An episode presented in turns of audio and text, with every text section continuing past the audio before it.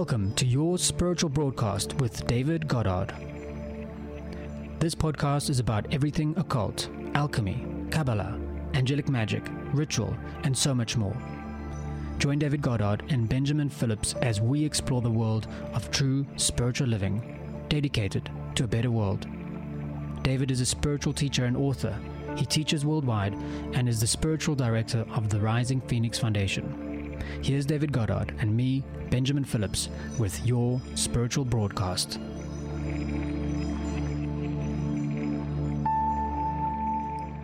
Hello, David. How are you? I'm doing well, all things considered. Great. Well, I'm offering a lot of prayers for the earthquake victims in Nepal and Kathmandu. Yeah, absolutely. It's horrific what's happened there. Oh, in fact, why don't we dedicate any merit from this podcast to the mm. liberation and healing. Wonderful idea. Great. So we'll do that. It's, this is dedicated to the victims at uh, in Nepal and the Kathmandu area. And today's show of your spiritual broadcast is really just a, a Q&A. A couple of the questions that we've been getting in from our listeners have been questions, I guess, that you can't really tackle in one show. So we thought we're going to just pile them all together and run through a couple of the the ones that that so far have crossed our desk. So I guess we just jump right in, really. Um, and so the first question I've got here that we've sort of compiled into our notes is alchemy is about well, it mentions in some ways in some and various names for it the rainbow body. But can we really can we look a little bit at what the rainbow body is? Yes, indeed. In fact, it has a certain I won't say connection with Kathmandu, but one of the most famous cases in the Orient, in the East, of course, is the precious guru, uh, Padmasambhava, the lotus born who brought Buddhism into Tibet. But before that, he's attributed with the building of one of the great stupas in Kathmandu.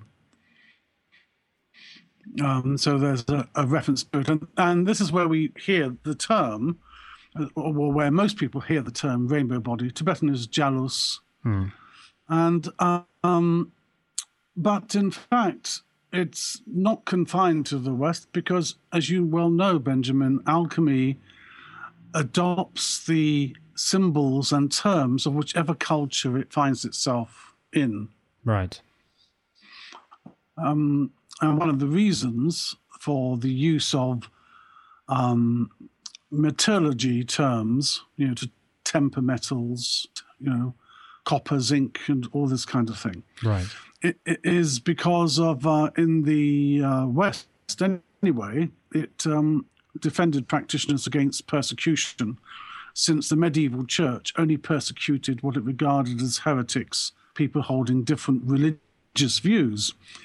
Um, and the alchemists just kept talking about metal. So they thought it was some mm. kind of obscure form.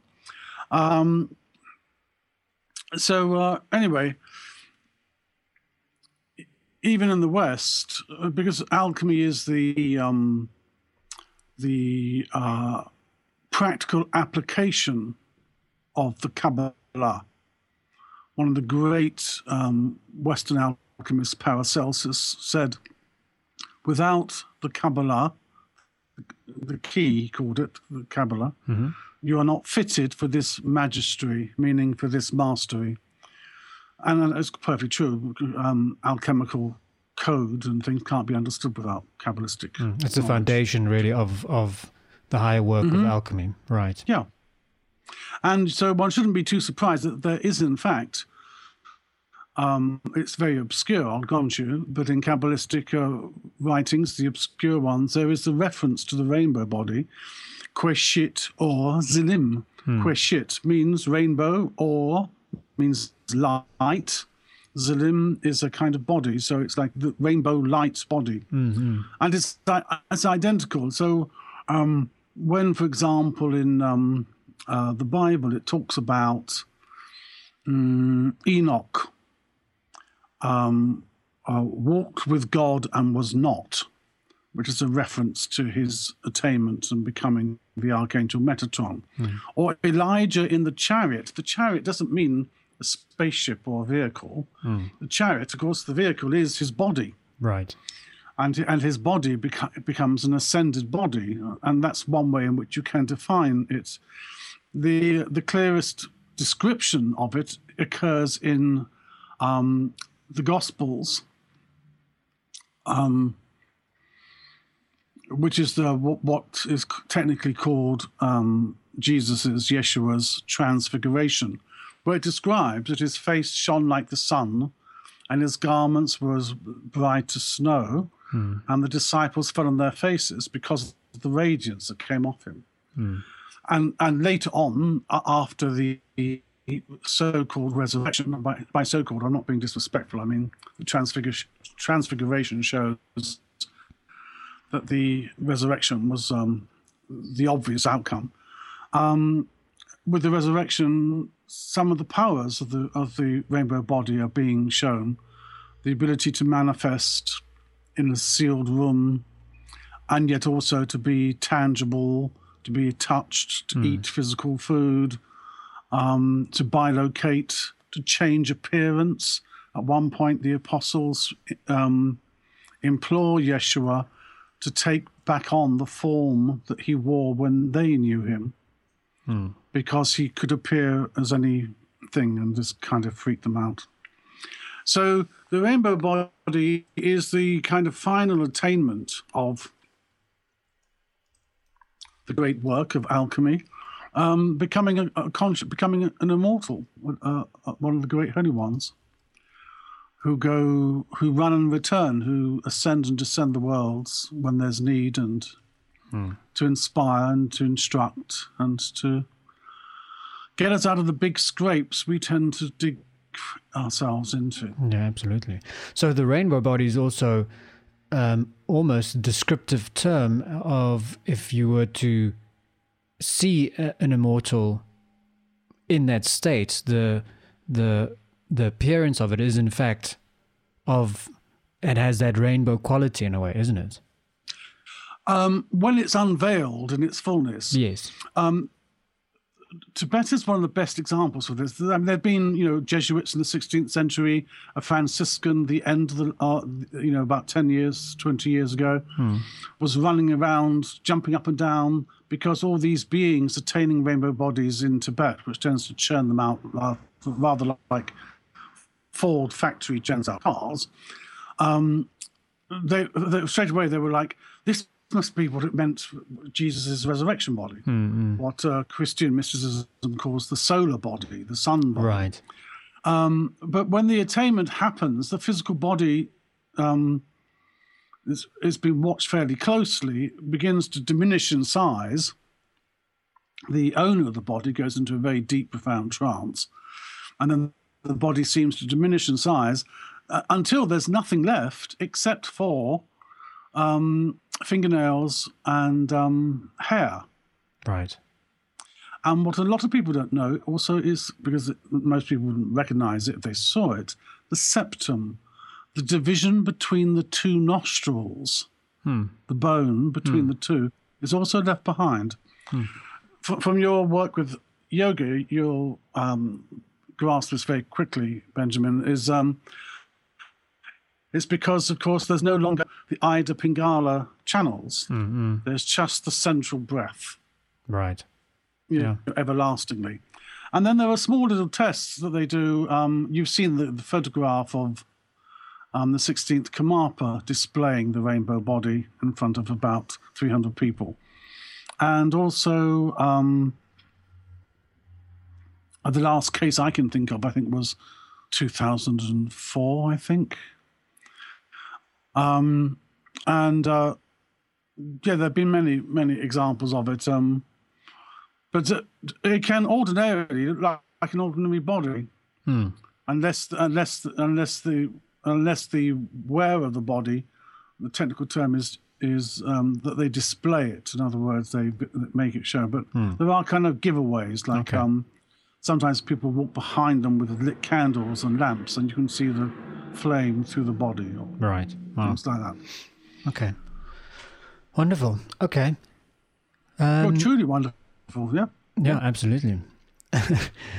right. On to our next question. So this question came in. uh, You know, I'm not mentioning who this who sent this in because some people obviously prefer to not be mentioned on yes. air. So yes. In case Yes. somebody's got a question but they feel reluctant to send in a question because of that, feel feel free. Is, um, is, this- is this one from this? Is this the one that came in from President Putin? I can't remember. Is this one? possibly. um, anyhow, I know David Cameron. David Cameron. He wants to know the outcome of the general election next month. possibly. It's a tarot Yes. question. It's a Yeah. tarot question. So, so this question is, um, what is the purpose of the significator in tarot in a tarot layout, and how do you select it? It's a good question, and of course, the significator is very, very significant, which is why. No hint, uh, hint at the name there. Yes. No, not at all. A significator is very simply put, it's a focus used by the reader to represent a person. Okay. Now, it, that may sound incredibly obvious, but it's not. Um, f- firstly, let's assume the reader is dealing with a querent face to face, the person who wants to know the outcome, how things are looking. So you need something to go into the cards to represent the significant the the um, inquirer. In, in in in the pattern of the cards themselves. Right. You know, because sometimes if if the card of the que- querent falls in a particular place, it signifies a particular Where? event. Yeah, or in in relationship to other people or situations, things like that. So the, the fact that the person sitting in front of you doesn't mean, therefore, you wouldn't use a significator. Um, and uh, the other way in which the significator is used It's of course, for reading at a distance.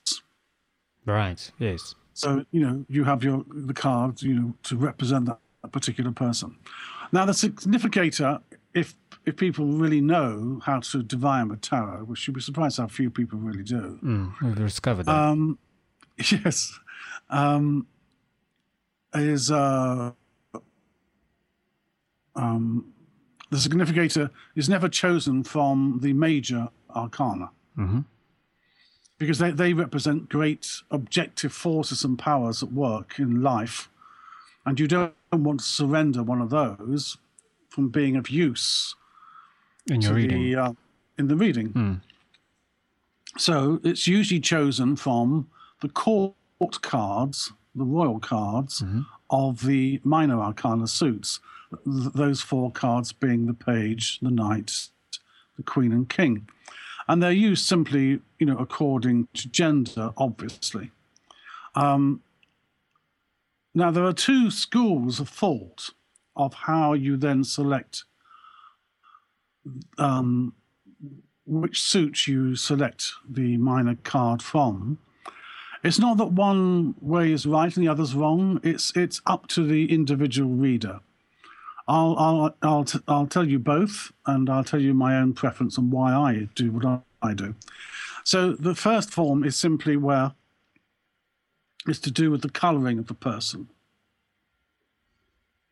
So if you look at the Waite deck, for example, you'll notice that the suit of swords, the king, queen, you can't see the knight's hair, I don't think, and, and the page, you know, they're all dark haired. Hmm. And so the, the swords and the pentacles are used for dark people, dark colored people, by hair, by hair, by um, uh, by their hair, their eye coloring, and things like that. Um, and the second way of doing it is done through what sign of the zodiac the inquirer is. So, for example, if they're an earth sign, then pentacles will be used. A water sign, there will be cups, etc. I use the second one because the cards were designed in, in the Middle Ages and we now live in multicultural societies. So it's not very easy to select a card uh, of somebody, you know, say a Native American Mm. or somebody from India or from, you know, an indigenous African, for example. It doesn't it doesn't hold, you know. Right. Um, so I tend to go I go for the zodiac one. Whatever their sun sign is, that's what I use for the significator. okay. And that's all it simply that's all it simply is. Okay, great.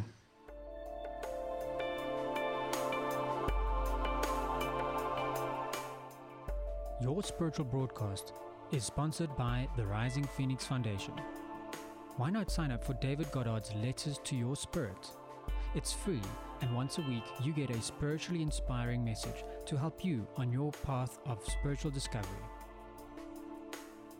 Letters to Your Spirit has many giveaways, free programs, and online workshops that is only shared with Rising Phoenix Foundation community members. Go to rpxf.org and sign up today. Right, next question. Um, so this person asked, what is the difference between learning from a book and learning from a teacher?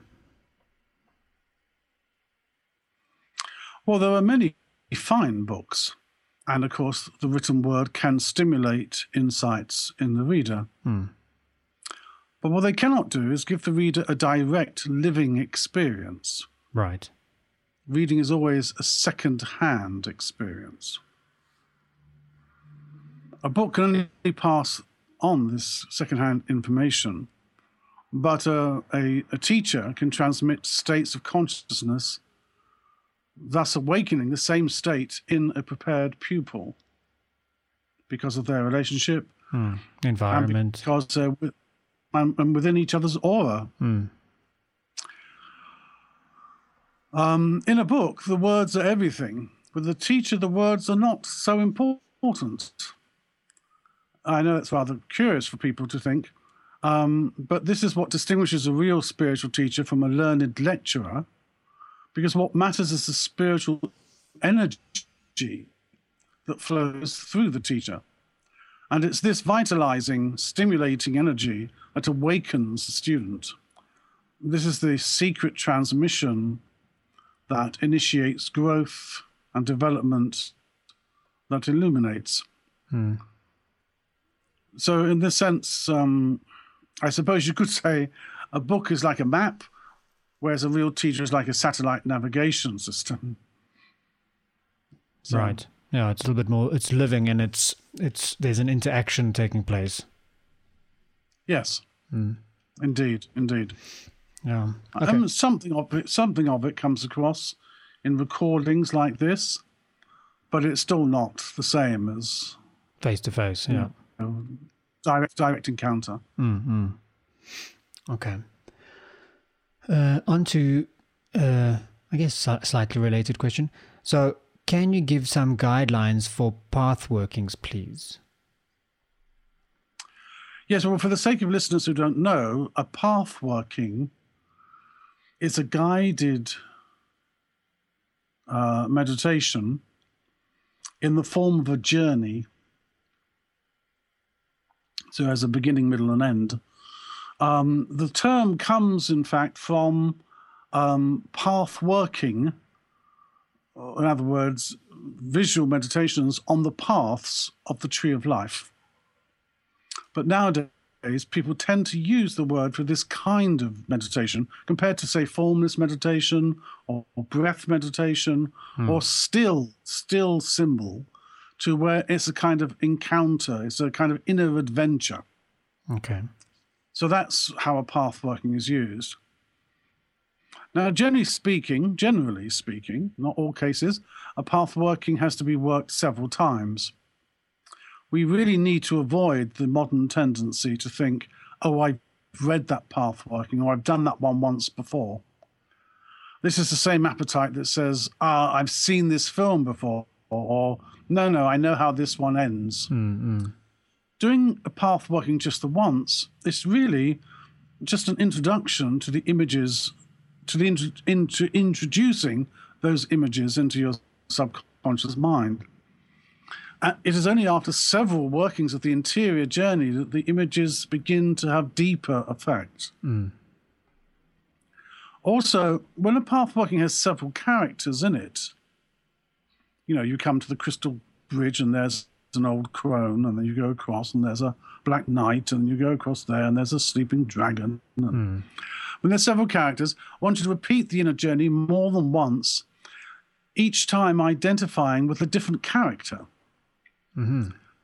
Taking pathworking of a Grail legend, for example, it's a very different experience when worked from the perspective of Lancelot than it is if you're doing the same pathworking from being the character of Galahad. Right. Or pathworking the descent of the goddess legend, which is from the old Sumerian legends. It's a totally different when it's being worked through Ereshkigal, the goddess of the underworld, and through the hero or heroine of the piece of the goddess Ishtar, who descends.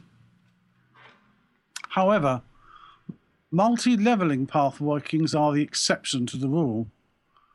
Um, this kind of path working are the ones on the Tree of Life. Um, authentic workings of the 32 paths of the tree affect profound levels can take some time to process. So I always advise people I'm mentoring through this to do the, this kind of path walking just the once in a lunar cycle to allow the full digestion. When you're dealing with these deep, archetype images, you know, you're talking to the subconscious in its own language. There's, there's no filter.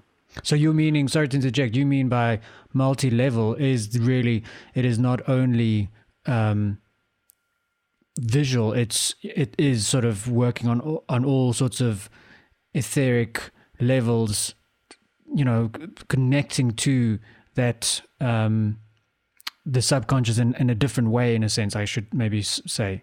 And that, and that Yes. giving it a, a multi-level aspect instead of just a, an ordinary path working, I guess you one could say. Uh, yes, because um, for something like this, the images are chosen with great care, Right. um, and they represent, you know, so they can have, you know, uh, um, uh, they can be vehicles of spiritual energies or astral energies or planetary energies or an angelic energy or, or, or whatever. Okay. So that they carry, you know, a big charge. The deepest level of path working itself are, are worked with what's called the trance of vision, and this can in turn trigger, trigger an astral projection.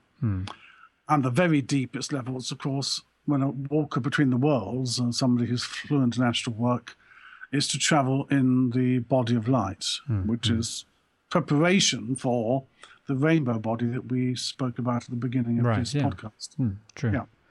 Yeah. Okay. Um, the next question is a rather curious one because I think we tend to shy away from it.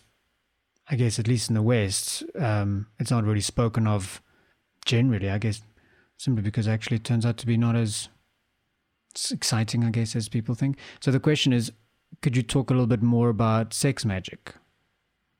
Oh, sex magic. Sex magic is something that you do when your lover's really boring.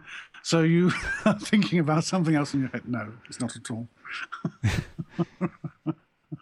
But it could be. well, I suppose, but that wouldn't be what we mean by sex magic at No. all. Um, of course, sex magic, you know, has a mixed um, reputation.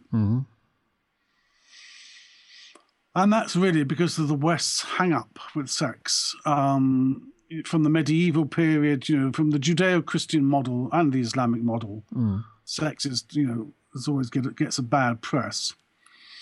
And um, so we kind of inherited it in the Victorian period with all these repressions and, and, and things that go on with it. And uh, although since the um, flower power days, you know, um, we've become much more relaxed about it in one sense. Actually, we still have stains in our mind around it. You know, even nowadays, most people's view of sex is kind of naughty but nice. Mm. You know, in, in, other words, they, they don't see it as the the wondrous, miraculous thing that it is. Mm, they don't realize how dangerous sex is. Mm. Uh, if if there was no if there were no pleasure attached to it, if it did not um, culminate in, in physical delight, nobody would do it. Because if you see what the body does, the way the spine arches, the way the heart increases, and all the kind of rapture all the organs go into, it's a very dangerous thing. Um, but, uh, and so, very often in pseudo occultism, I'll call it, sex is um, magic is used as an excuse for sex. Mm. You know, so that people can do things they wouldn't do otherwise. Mm. They dress it up, you know, with some some robes and a funny mask. They give themselves a permission, that. right? Yeah.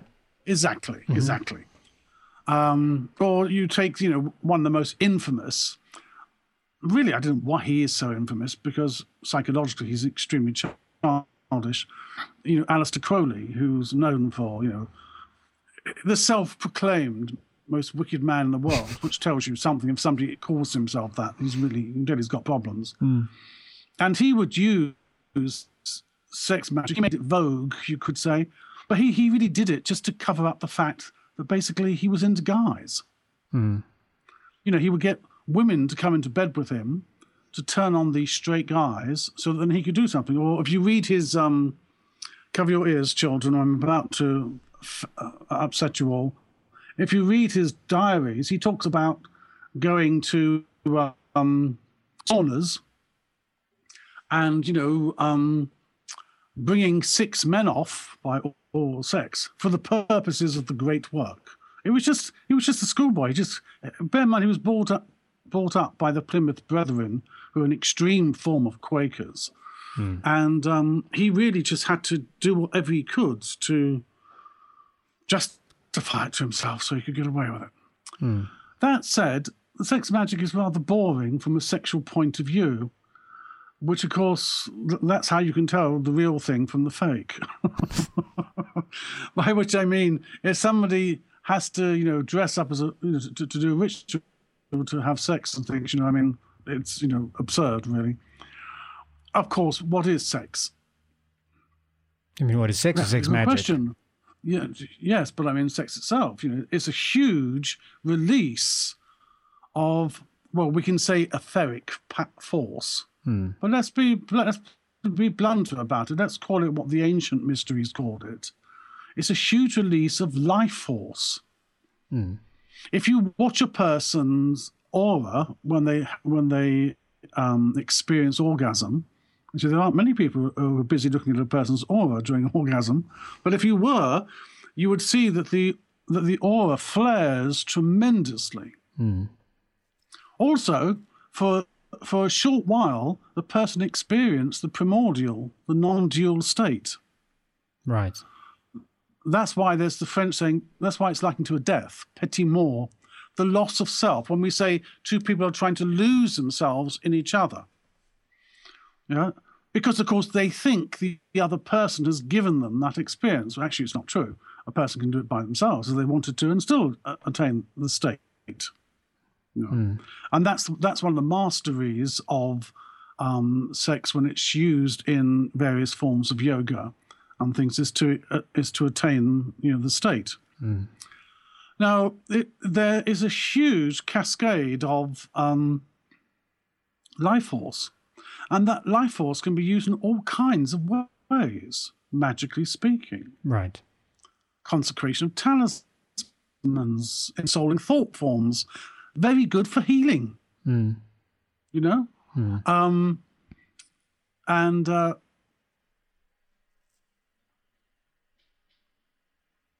the the what I should say is is that um, real sex magic is by no means as satisfactory as as plain old rumpy dumpy sex or exquisite lovemaking. Mm.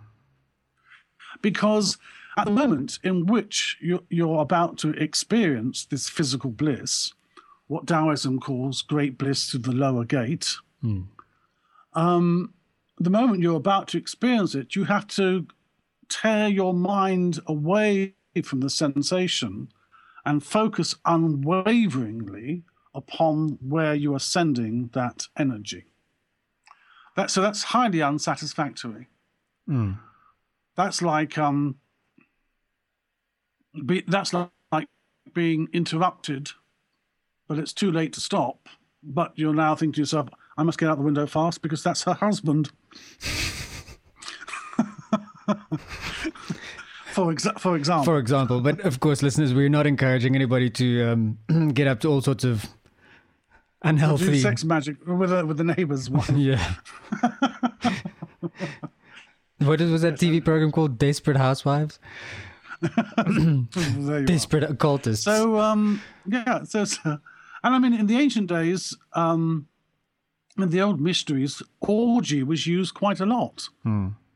It's still used in certain cults. We did a podcast on on Voodoo the other day. yeah. It's still used there and things, and of course it is used by desperate housewives and bored middle class suburbanites. You know, but that's a different thing. Hmm. But um, in the ancient times, orgy was a form of worship. Hmm. So people, you know, would because they they didn't have the hang up. They recognized it was life force, the power of creation, and it came from the gods, and therefore could be offered in worship to the gods. In the same way as, you know, the gods gave you food, so you would periodically offer vegetables back and flowers back in in hmm. Thanksgi- Thanksgiving. Hmm. Do you see? What's interesting is, though, is if you ever watch the high priests or high priestesses who were responsible for the directing of the force, they never engaged in the sex act themselves. Hmm.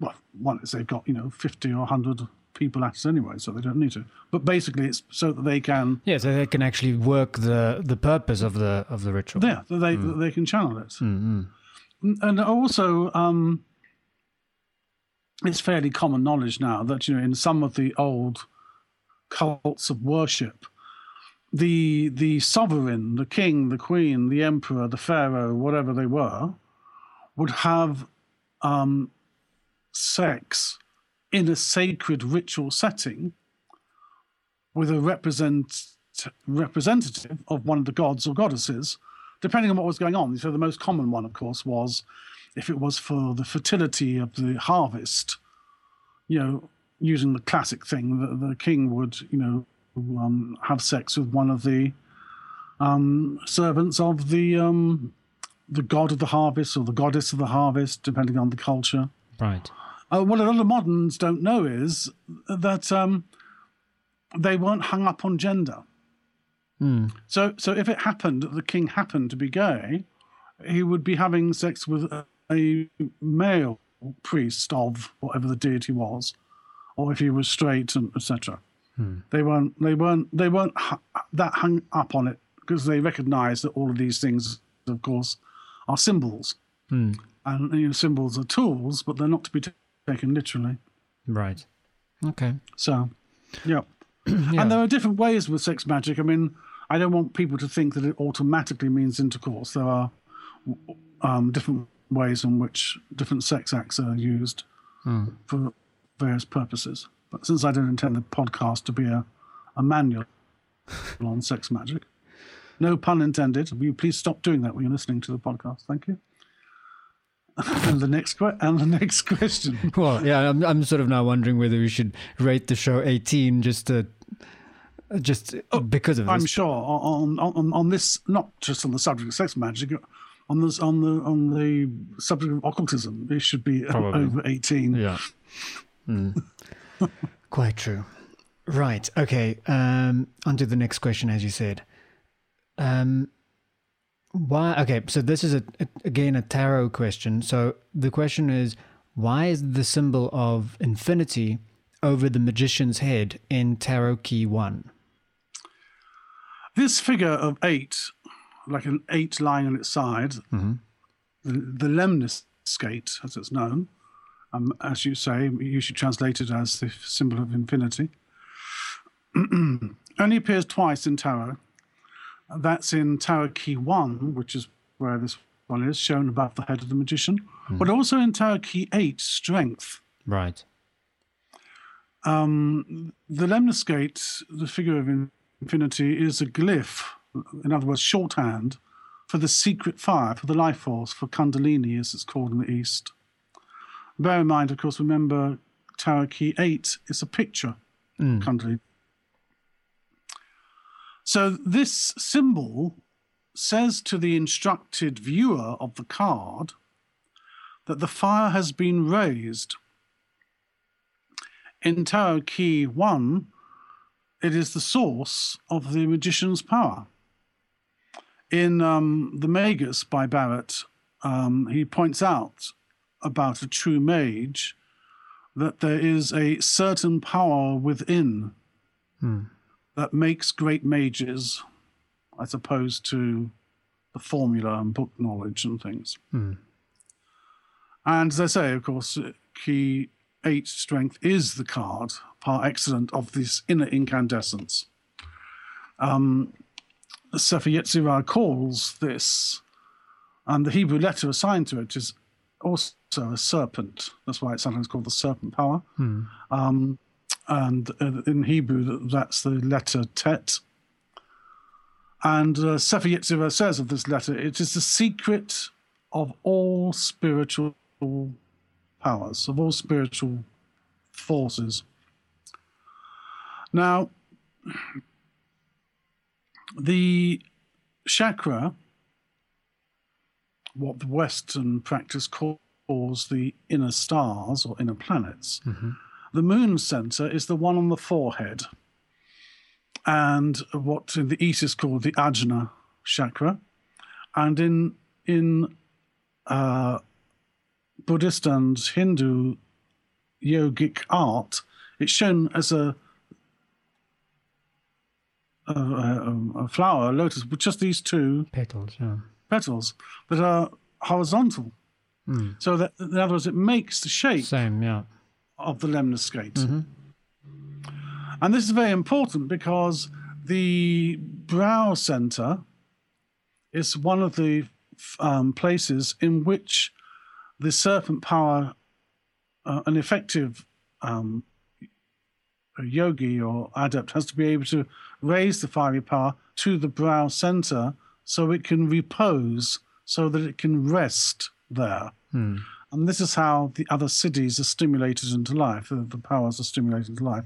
That's why it's called the secret of the magical powers.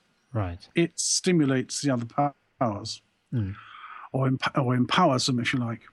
Also, this uh, form of the lemniscate is it's very similar to um, remember over the doors of the Egyptian temples on the pylon gates there would be the winged sun disk. Yes. So the reason it's shown over the head of the strength woman and the magician is simply because it's such a small detail that if you put it actually where it should be, which is on the forehead, probably over the course of time it would have got lost Yeah. with all the artistic reinterpretations that Tarot has gone through. Hmm. And it's also it's kind of like you know it being as obvious as being hit by a hammer. Look, you know the, the fire power's been raised up to here. Right. In, in fact, in the in the older decks, you know, you may have seen some um, where the magician wears the traditional conical hat of the wizard, mm-hmm. like Gandalf, mm-hmm. and there's the brim to this conical hat, but the brim is kind of twisted, so it looks like if you trace it with your finger, it makes the form of a lemniscate. Mm-hmm. No, it's quite. They're quite curious. Those ones. Yeah. so that's why it's there. Hmm. Okay, great.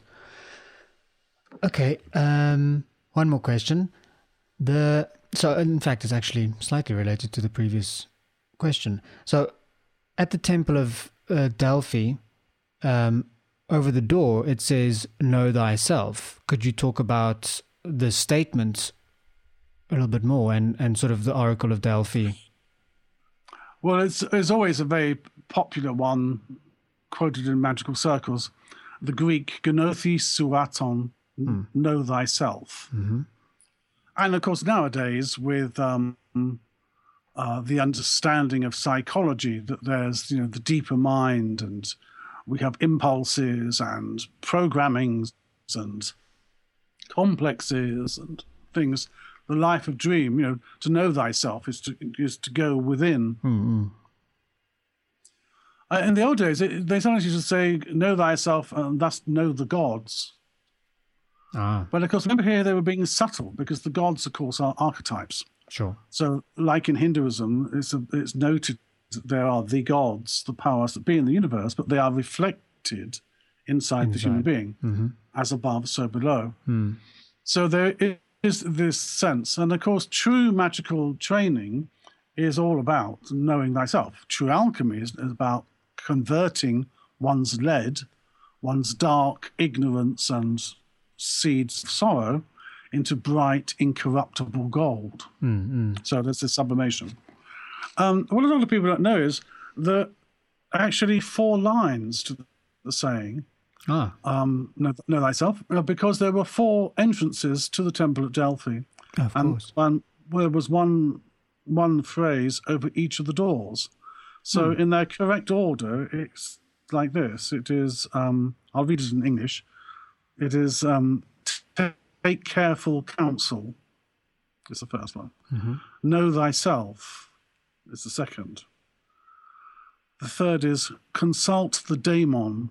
Daemon here is the Greek word. It doesn't mean demon. Daemon means the inspiring soul. You could say higher self in modern modern speech. Consult the daemon. And finally, it says, undertake nothing without God. So Interesting. the full thing, uh, full thing is take careful counsel, know thyself, consult the daemon, undertake nothing without God. And that's the proper Delphic maxim, the proper advice of the of the oracle. I'm sure you god- can somehow relate that back god to. Apollo. Yeah, I'm sure you can probably relate that back to the four, four worlds in some way too. Yes, and it's also interesting. Notice, of course, that the god Apollo in the Greek is he's you know the sun god, mm. but pa- but paradoxically he's not the god who drives the chariot of the sun. That's Helios. Hmm. But you know, for them, he is the he's the god of um, culture. Right. You know, the muses are part of his retinue, mm-hmm. and and that's why the Renaissance used him so much because he represented high civilization, culture, and things. So, in a certain sense, of course, he's the perfect example of sublimation, of the harnessing of the raw powers and raising them up to achieve, achieve a godlike status. And Delphi was, of course, his great temple, um, Right. where he would advise um, people through the mouth of the Pythia, the oracle there. Wow. Great. Well, that's I didn't I didn't know about the the three other statements actually. It was quite interesting. Wonderful. Well, thank you very much, David. Uh, he's David Goddard. I'm Benjamin Phillips. You are listening to your spiritual broadcast, uh, brought to you by the Rising Phoenix Foundation. Now ten years old this year. Um, you can find the show at uh, on, on iTunes and Stitcher and at the website yourspiritualbroadcast.com. If you've got any questions, you can email them to questions at yourspiritualbroadcast.com. Um, I think that's really about it. Thank you very much, David. Thanks for all these uh, answering all our questions, and um, to our listeners, please send more questions in. I mean, it's you know we don't necessarily always get to all of them, but they they definitely get addressed at some way and in somehow. So feel free. And um, again, David, thanks for your time and your input and your wisdom. Thanks. Thank you very much, Benjamin. And dear listeners, it's goodbye from me, and it's goodbye from him.